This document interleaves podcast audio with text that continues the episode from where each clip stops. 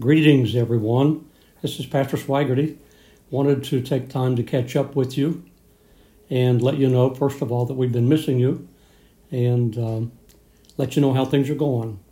I do understand that several of you are not able to attend church yet, and I'm sure that some of your families are concerned about you getting out, and we understand that.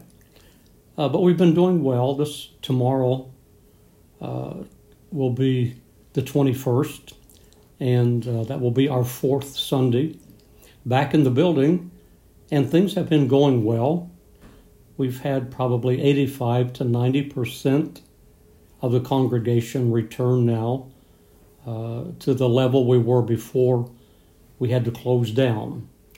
And the good news in all of this is that none of our congregants have gotten sick with the COVID-19. And other than a couple mishaps with a couple people, things have been going very well. Linda Hall, about a month ago, fell and broke her ankle and had to have surgery on that. And then a couple of weeks ago, Rupert Pepperton tripped over something in the backyard one evening and broke his foot and had to have emergency surgery. So he and Linda both have had surgery and are doing well now and on the road to recovery.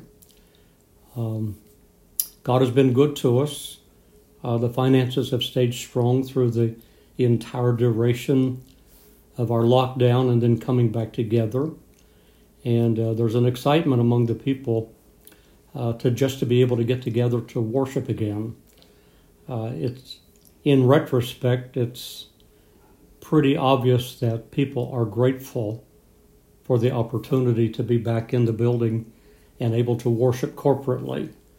We take things for granted often, but we've realized how valuable it is to come together in the fellowship that strengthens us when we come together. So we pray that you're healthy, pray that you're doing well, and pray that your faith is strong and that you're going to be able to get out soon and join us. But in the meantime, if you need anything, please feel free to call me in the office or at home, and I'd be happy to do anything I can to help you or to serve you and to thank God for keeping us stable through this entire process. I'd like to ask you to continue to pray for us, pray one for another.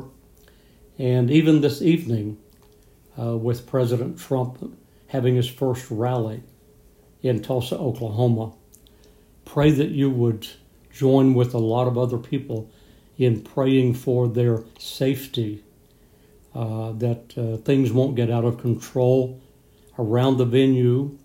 But pray for President Trump and his staff and his family, that God will just protect them and give them wisdom and grace to lead our country forward. We're seeing some crazy things happening right now. And as the virus is waning, we see the unrest with rioting and defunding the police. And as I mentioned to the congregation last Sunday, I encourage you to keep in mind that there's a much bigger picture unfolding. The enemy is doing everything he can to stop the forward progress of the church and our country from doing well. We're seeing a battle in the heavenlies going on between light and darkness. And God is moving, but the enemy is fighting it. And we're seeing the unrest with the rioting and with the looting, that kind of thing.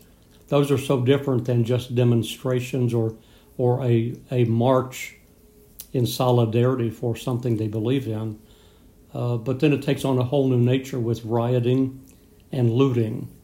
And pray over those things, that God will bring unity to our country and that we can feel safe again as a people, as a group of people that are created in the image of God. No matter the color of our skin, we're one in Him. So pray for unity for our country.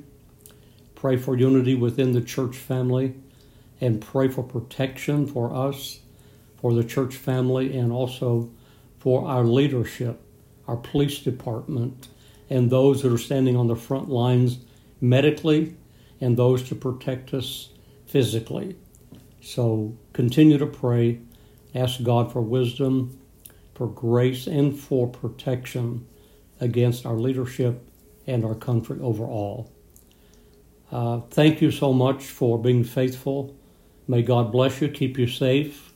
May you and your family feel secure in Him and have no illnesses from the coronavirus. And hopefully we can all get together again in the near future and be able to worship together freely without fear of the virus attacking us. I believe it's on the downturn. I just read on the news a little earlier this afternoon that the mainstream media has been lying to the nation about the uptick in the number of coronaviruses that are being detected again. And the sources I'm reading say that's not the case, that it is leveling off, and that the news is trying to continue to promote fear in the people. Pray for God to break the spirit of fear and to give us grace and wisdom and mercy as we move forward. Until we see you in person, may God bless you and keep you safe. Know that we're praying for you, and we hope to see you in person in the very near future. God's blessings and favor now. In Jesus' name, amen.